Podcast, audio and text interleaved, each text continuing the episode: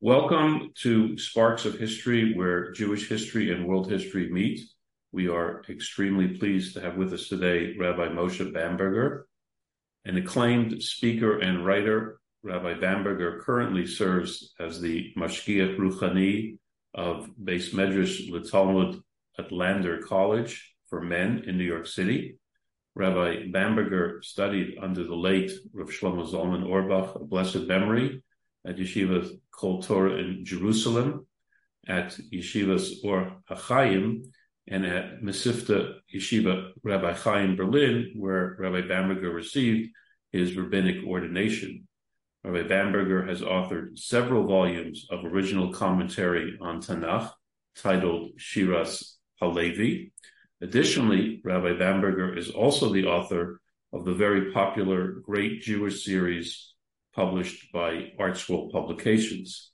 These include Great Jewish Speeches, Great Jewish Letters, Great Jewish Journeys, Great Jewish Faith, Great Jewish Inspiration, Great Jewish Wisdom, and Great Jewish Photographs. And today we will be discussing uh, Bamberger's absolutely fascinating Great Jewish Treasures, a collection of precious Judaica associated with Torah leaders. And um, it's actually a wonderful book. It was very hard to pick which topics because each topic has its own story and, and urge all our viewers and listeners to uh, go online as I did and uh, purchase uh, at least Great Jewish Treasures, if not more, by Rabbi Bamberger. Rabbi Bamberger, thank you so much for joining us today. Appreciate it very much. Really appreciate you having me. It's a, a big covet to be here. I've seen the roster of uh, very illustrious uh, guests that you've had, and uh, if my name could even be in a very small font under theirs, that would be a, a tremendous plus. It's it's it's our pleasure and honor. Um, just just to get started, Rabbi Bamberger, how did you come about researching and writing great Jewish treasures? So, Great Jewish Treasures was, I believe, the fourth book in the series. Uh, so it was sort of at that point in the series, it was already uh, not such a uh, you know a, an unusual thing to to start writing a book. It was more like continuing the process of exploration of the lives of Gedolei Yisrael, the great rabbinic leaders of the past thousand years, from different angles.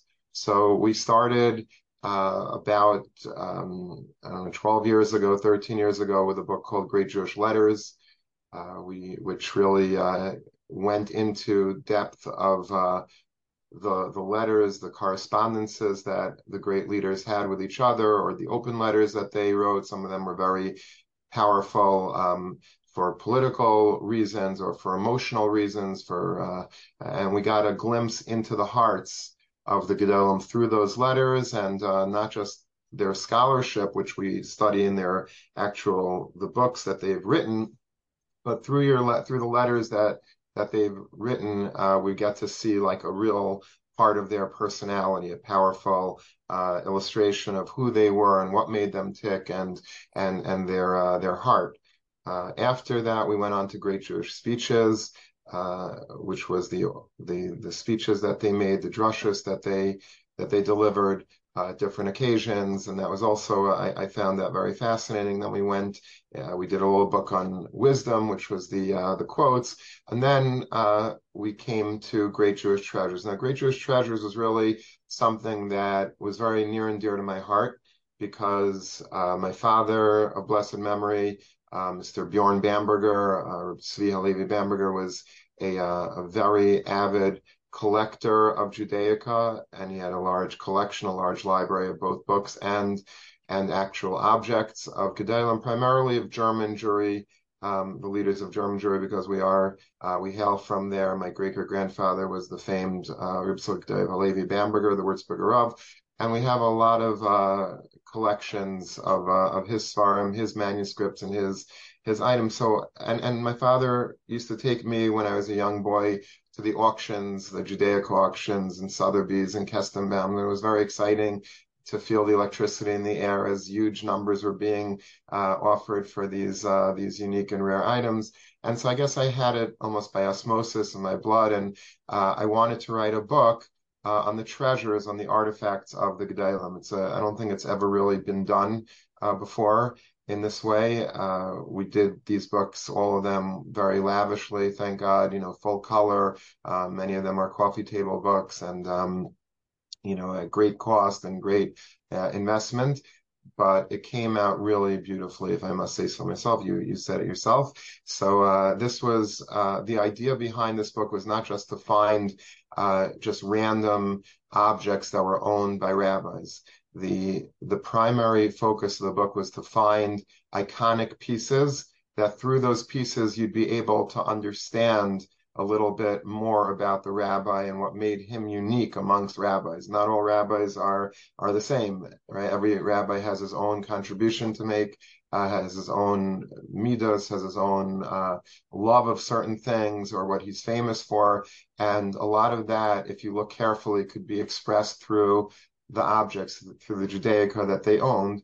And that's what I was trying to bring about. Like you said, there was, it's not just the pictures, the beautiful pictures of the objects, but it's the stories that these pictures tell. I don't know if you had it when you were a child. When, when I had it, when I was uh, a child, it was a big thing to have show and tell and you brought into school something and uh, or or the rabbi brought into school something and as soon as he brings in it could be a shayfer it could be a pair of tefillin it could be a you know a coin from the base of mikvah as soon as you bring in an object the lesson goes from being very abstract to very real and that's what I try to bring about through this book that you could actually almost touch the gadol or touch the message that his life uh, was really uh, trying to convey.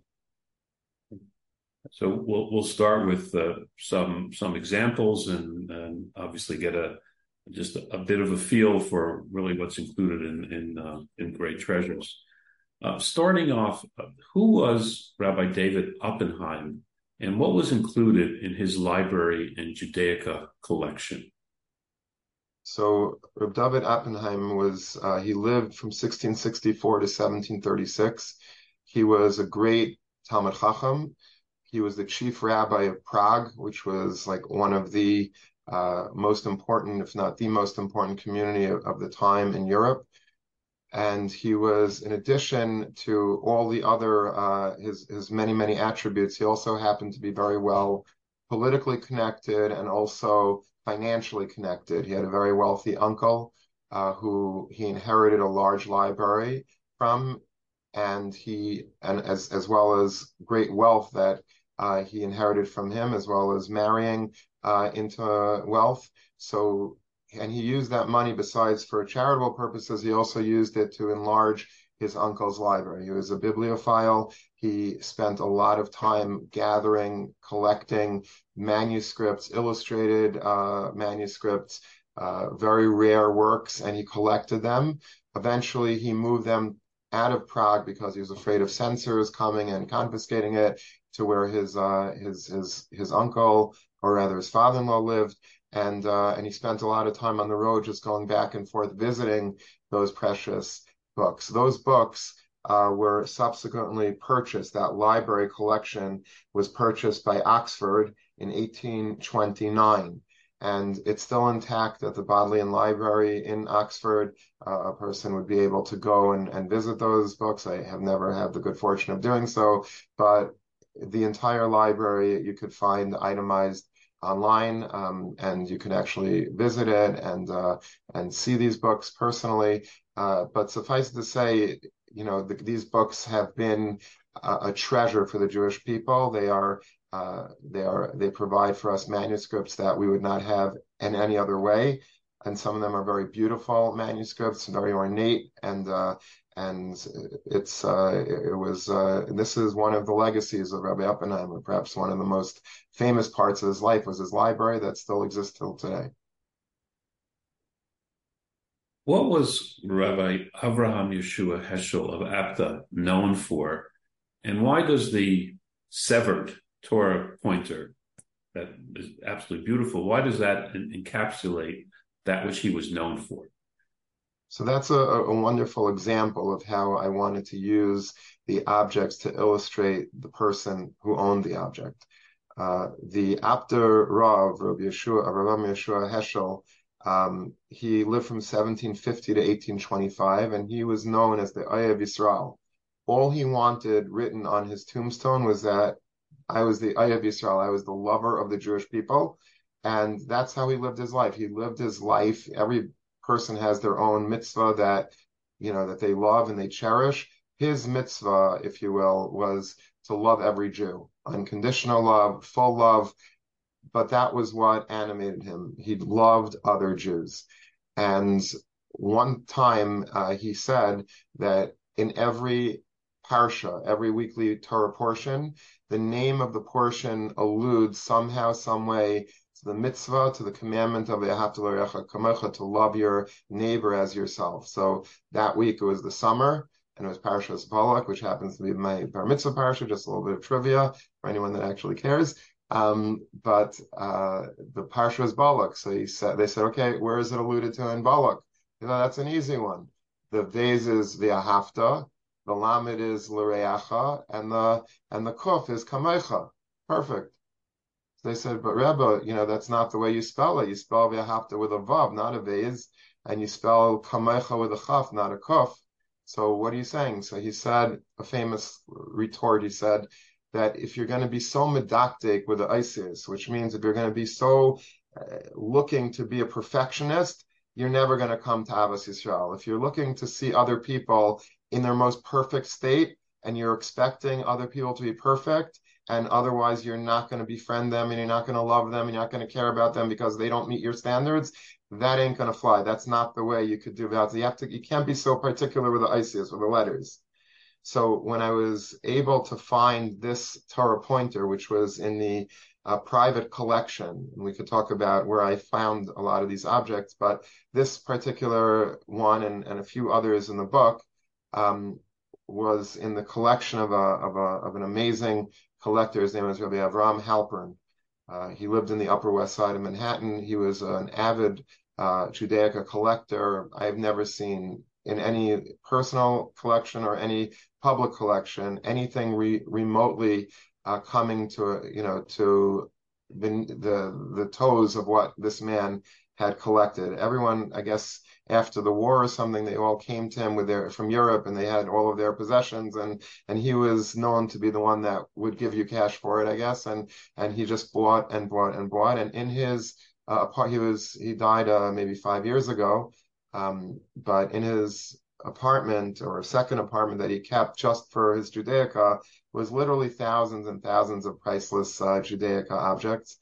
Uh, and one of the objects, we'll talk about maybe some of the others, but was the priceless Torah pointer that was owned by the Apter Rebbe. And what was fascinating is the beautiful ornate silver handle, the yad as they call it, and on the tip was the classical hand made of red coral stone. But what's the most interesting thing is that the finger of the Torah pointer of that hand is broken, it's severed. And I thought about that, like, what does that symbolize? You know, obviously you could say, well, it was just an accident, or maybe some, you know, anti-Semite did it along the way, or some, but like, what does it symbolize? What's that saying? And then I remembered this story that he was the one that said, if if you're too medakdek on the ISIS, if you're too, uh, if you're too intent on on getting every little letter perfect, it's not going to work. You're not going to be able to have the unconditional love that you that I want you to have. And so the broken finger, like which is supposed to point to the letters of the Torah, is it's as if it's saying, don't point too closely. Like make sure to gloss over, not God forbid that you shouldn't lean perfe- perfectly, that you should, but in terms of our takeaway, don't look at the letters to, too perfectly. If you look at the letters too perfectly and too closely and you zoom in on them, you're going to find imperfections and that's going to blow the entire mitzvah of loving your fellow Jew. Beautiful. Um, what was behind uh, Rabbi Yisrael Friedman's, the Ruzhiner Rav's display of royalty? And what is the story behind the Torah crown that you present in Great Jewish Treasures? Again, that Torah crown was part of that priceless collection of Rabbi Halpern. Uh, there's actually, I think, three objects that I used in the book from that collection, which is probably the most of any other, you know, one collection that I, I was able to get. It is like I could have made a whole book just from his. I'll just tell you a cute story. Like we were sitting and talking in this, in this, you know, beautiful. The apartment wasn't beautiful, but this be- amongst all these priceless possessions, and we were sitting in chairs talking, and he he said, by the way, you know, the chair that you're sitting in, on is the oldest Kisei Shel Eliyahu, Elijah's chair in the entire world.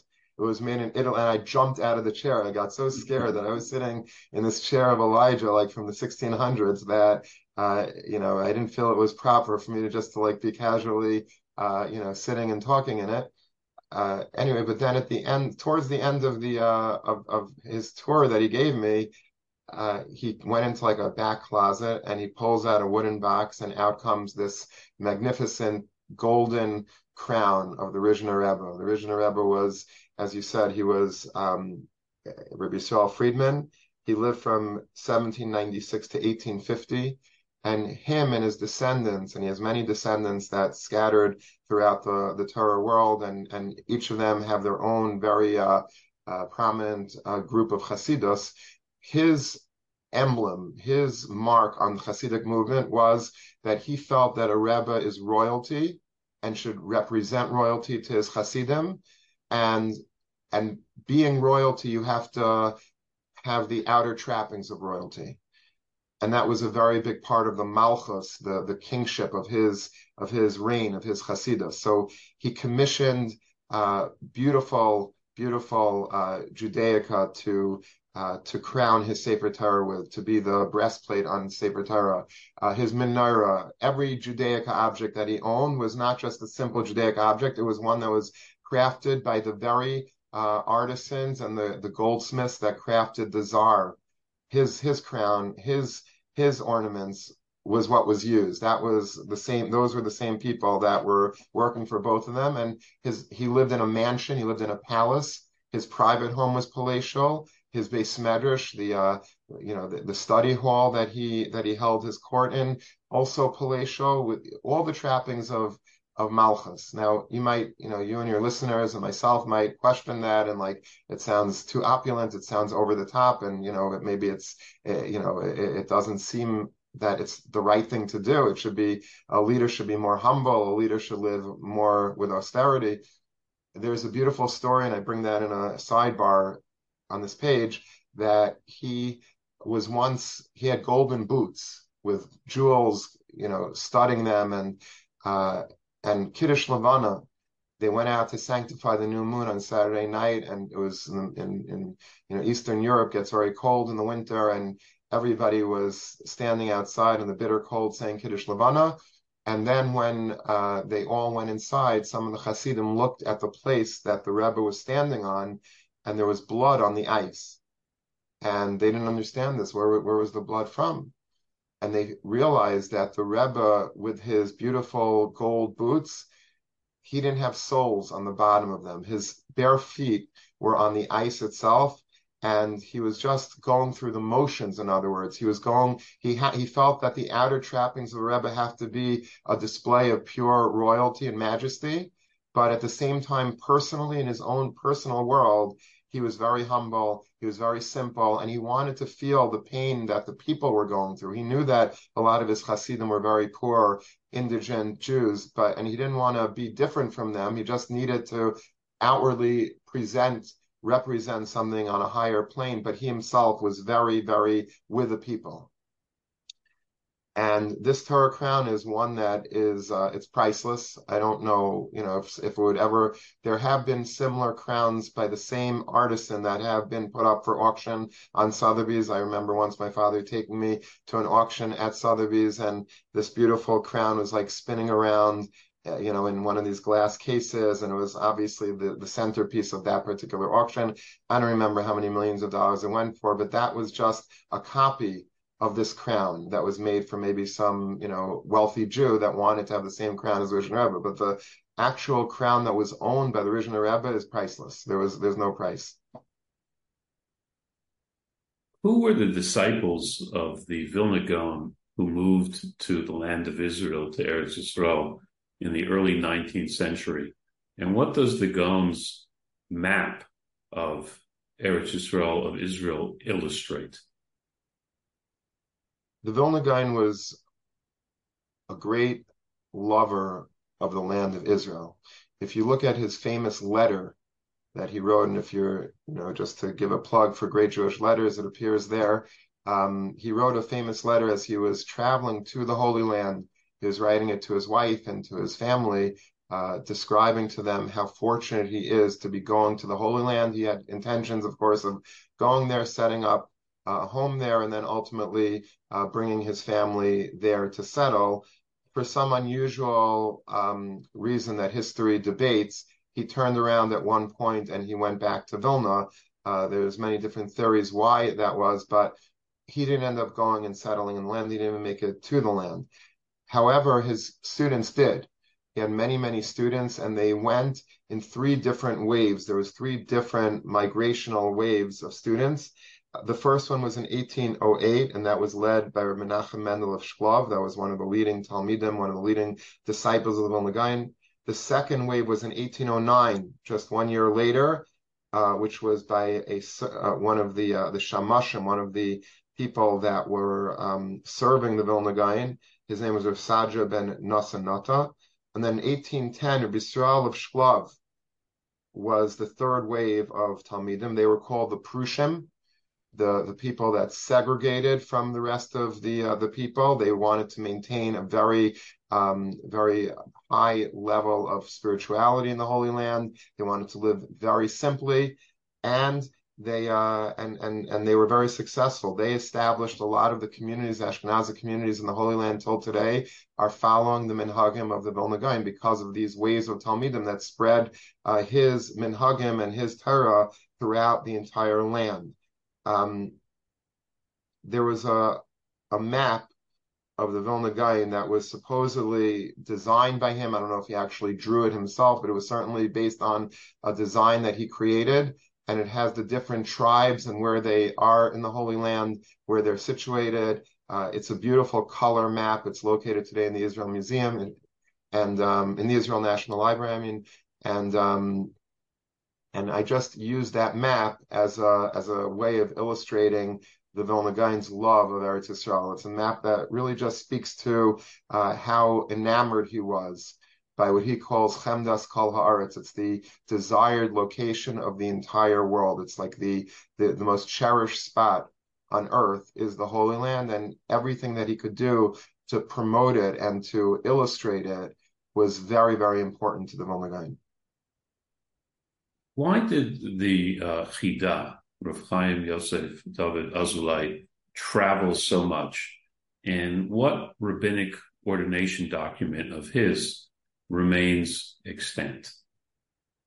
Yeah, so the Chida was a student of the Ohr HaChaim HaKadosh, the Holy Ohr He lived from 1724 to 1806, and he spent five years representing the communities in Eretz Yisrael, which is where he hailed from originally.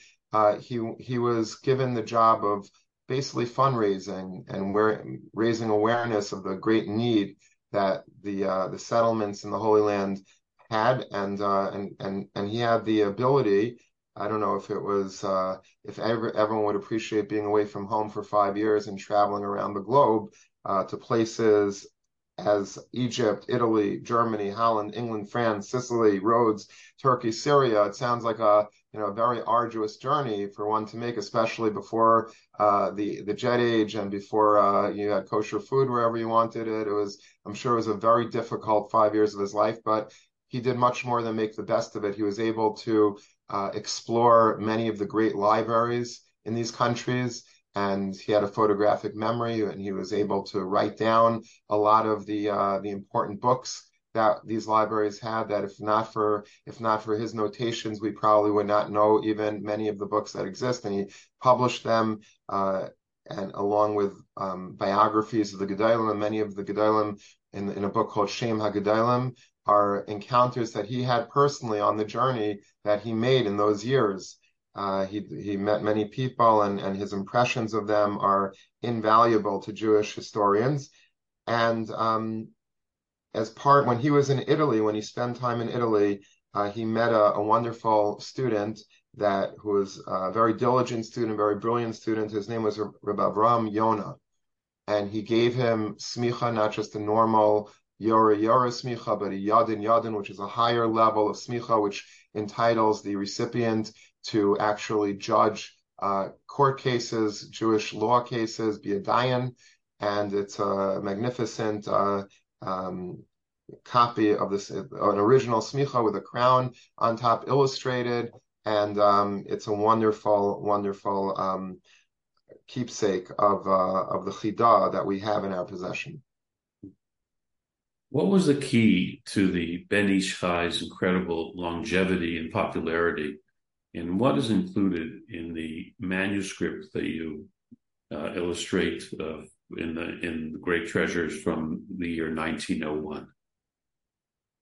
So Rabbi Yosef Chaim of Baghdad uh, was known as the Ben Ish Chai because he wrote uh, these incredible svarim uh, by that very name. He wrote many other svarim as well and he was the unchallenged leader of Babylonian Jewry. He was the the leader. If you picture, let, let's say, Rabbi Ovadia Yosef in more current times, you know, he is like synonymous with with with Sephardic Jewry. That's how the Ben Ish Chai was in his in his day and age. He was like the icon, the the face of Sephardic Jewry. He was brilliant. He was charismatic. He was a masterful orator. And when he gave his drasha in the huge shul in Baghdad, it was packed with people. This was not a, a short drasha that he gave, like a half hour, it was a four to five hour sermon that he gave, and people he was able to hold people's attention spans for four to five hours, which was quite a quite a feat. Um, and it wasn't just brilliant scholars; it was men, women, young and old, uh, and they all got something from his his brilliant sermons. Some of them uh, got the halacha that he gave, the, the legal uh, brilliance that he was sharing with his audience. Some got the agada, the the more the musar, the uh, the beautiful ideas that he weaves into his drashas. His Shabbos Hagadol drasha is the one that I chose to illustrate. It was a 110 page drasha. If you can imagine, you know, if I would see a rabbi today getting up, or if people would see me as a rabbi getting up with a 110 page speech, I know what I would do. Um, and I'm sure many other people in our generation would do the same. But uh, apparently, you know, he was able to have thousands of people stay in their seats and be enamored and be enthralled and at the edge of their seats uh, by this uh, by this wonderful sermon that he gave. And this was in 1901 for Shabbos Shuvah. Um, it was the Shabbos before between Oshani and Kippur, and uh, it was about obviously repenting, the importance of repentance. And I chose to uh, to display one of the pages of these 110. Yeah, beautiful. Um, there's so much to choose from, but okay, we'll we'll stick to you know what we have right now. Uh, who was um, Rabbi Elazar Azikri, and when and how was his version of the famous Yedid Nefesh found? This is one of my favorite pieces actually because Yedid Nefesh is a it's a beautiful zemer on Shabbos. Um, many people sing it um, um, on Friday night before Kabbalas Shabbos, um, and many people sing it by Shalashudis uh, as part of Seudat Shlishit, the third meal on Shabbos. That's when I think uh, most people uh, sing Yedid Nefesh. It's a it's a beautiful poem that was written by Rabbi Lazar Az, Azikri, who lived from 1533 to 1600. He was a master Kabbalist. He was a poet. He was an author of the Sefer Charedim, one of the most famous uh, svarim written in his time.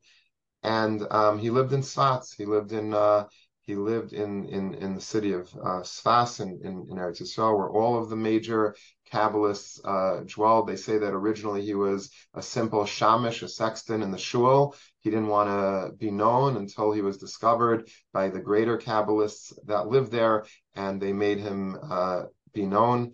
But in the Sefer Charedim, he brings this poem, uh, which is Yedid Nefesh, and then this this actual manuscript in his hand of Yedid Nefesh was actually discovered, and it has many slight nuances of difference between the accepted version that is found in most benchers and most sidurim. There are slight minor variations, and some uh, some sidurim and benchers actually amended the classic version that we had for hundreds of years to match the ones that appear in this in this recently discovered manuscript.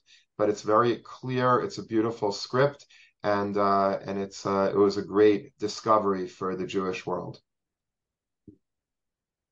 What was the French Sanhedrin Jewish Assembly, and what were the garments worn by the chief rabbi Yosef David Sinzheim that you present in Great Jews Treasures? So, Rabbi Yosef David Sinzheim uh, lived from 1745 to 1812 he authored a very classic sefer, it's still being used today, called the Yad David. And he was the foremost rabbi in France of his time.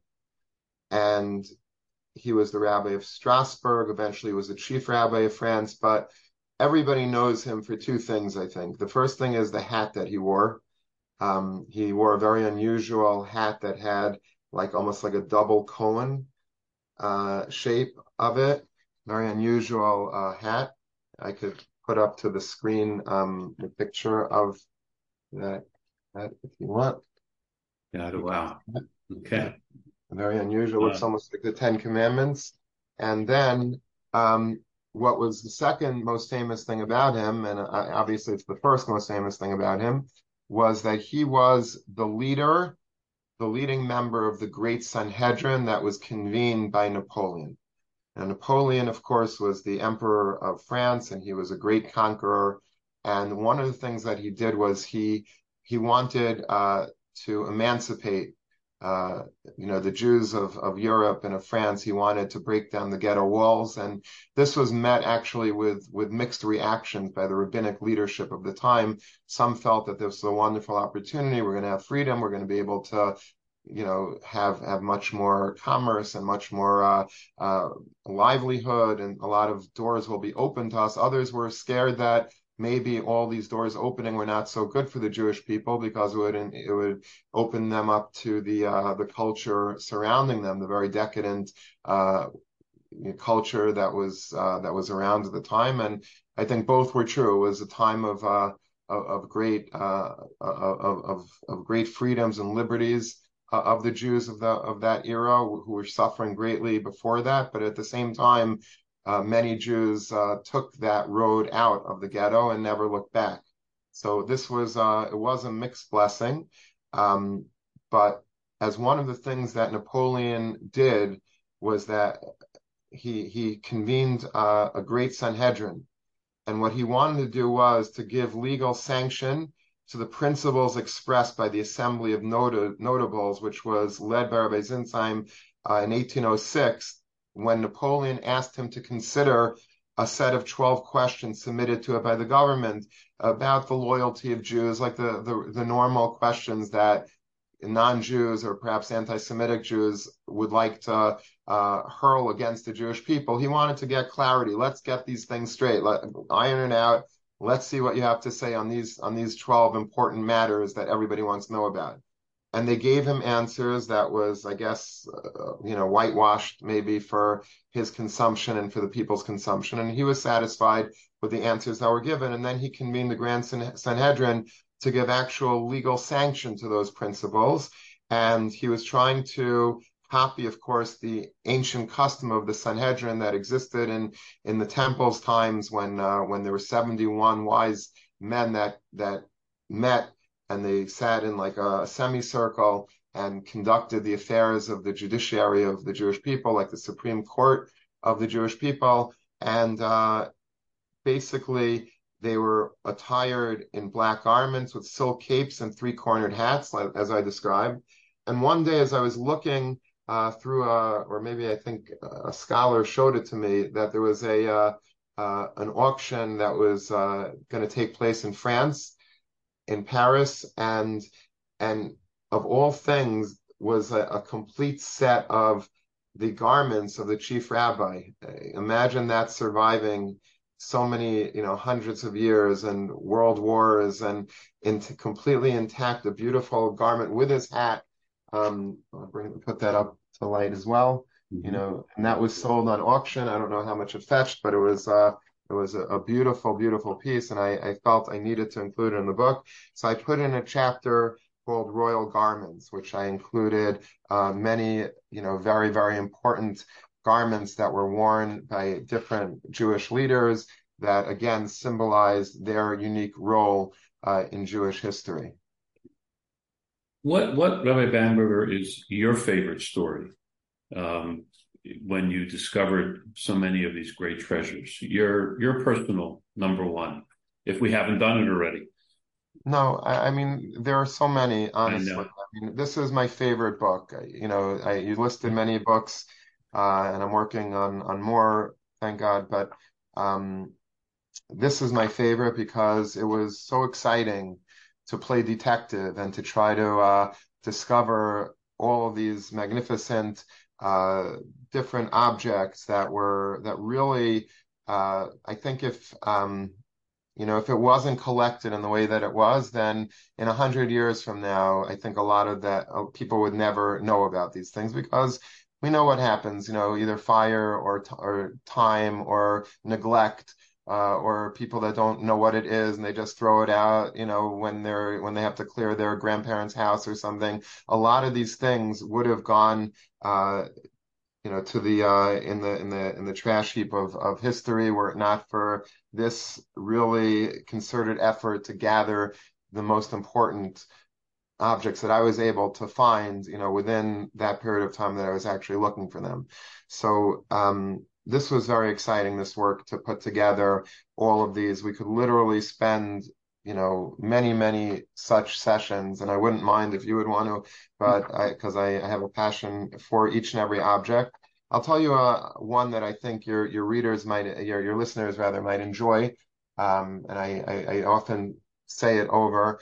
Uh, Rabbi Kamenetsky was the uh, one of the leaders of American Jewry.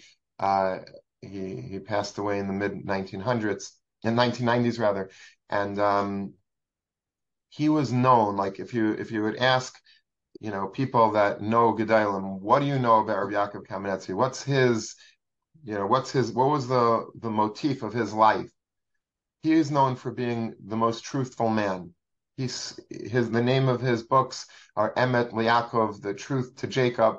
He was he he loved the truth and he he abhorred anything that was lacking truth. So I wanted to find uh, an image of a of an object that he owned uh, that would really bring to the table uh, something that really showed how truthful he was.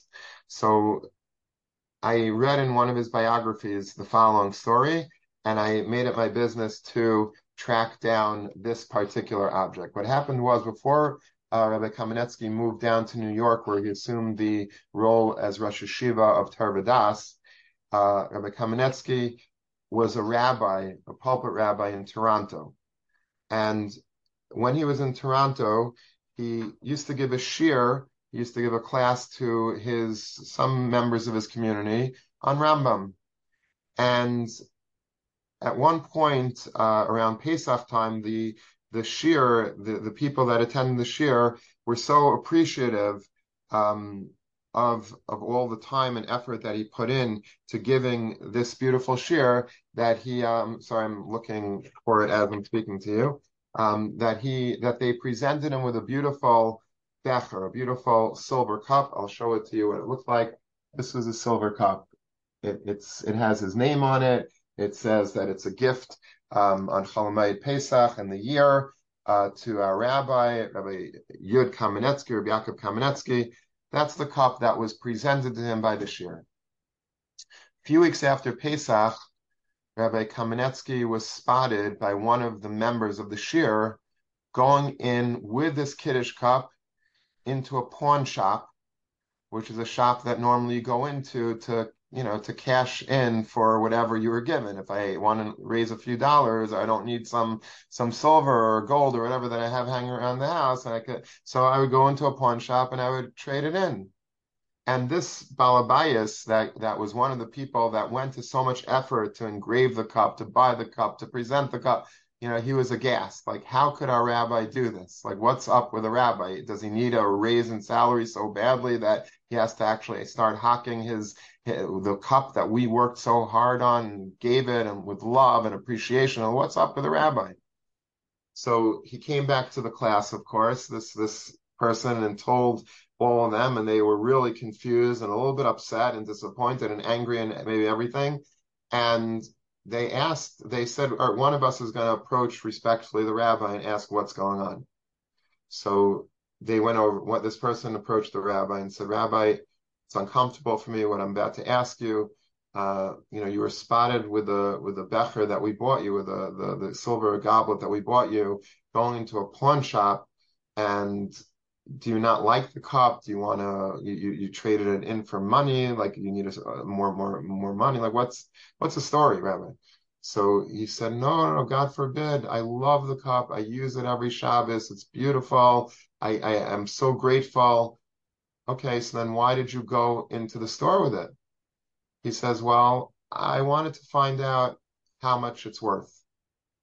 I didn't want to sell it. I just wanted to get, they know how to assess the value of a cup. So I wanted to, they said, Rabbi, you know, don't look a gift horse in the mouth. Like we gave you a cup. Doesn't matter whether it costs a hundred dollars or two hundred dollars or five. It's a gift. Uh, what it's why you why do you care so much about how much it's worth?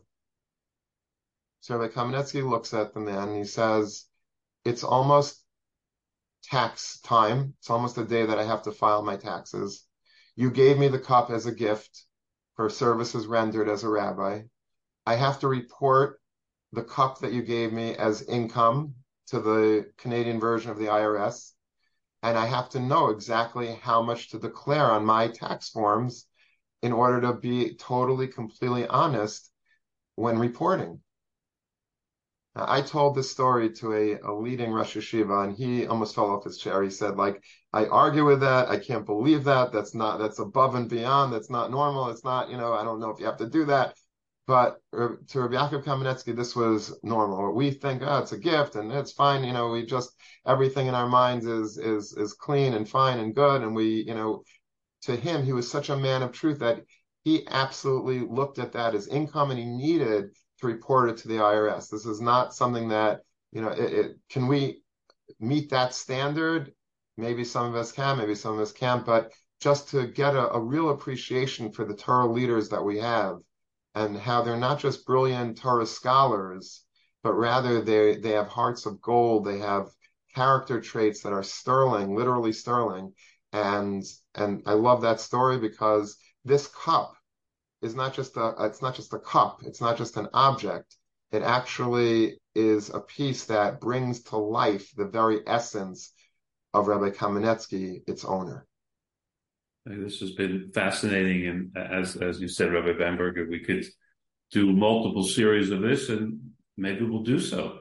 Um, Great Jewish Treasures by Rabbi Moshe Bamberger, and urge again all our viewers and listeners to um, to purchase uh, and, and, the other books, which now I'll, I'll have to perhaps get as well uh, in order to fill out my uh, limited Judaical library. Um, Rabbi Bamberger, thank you so much for your time today. It's been deeply appreciated. Thank you. Thank you very much. I really appreciate your time and your interest, and uh, you should continue to go on to ever greater success. Thank you.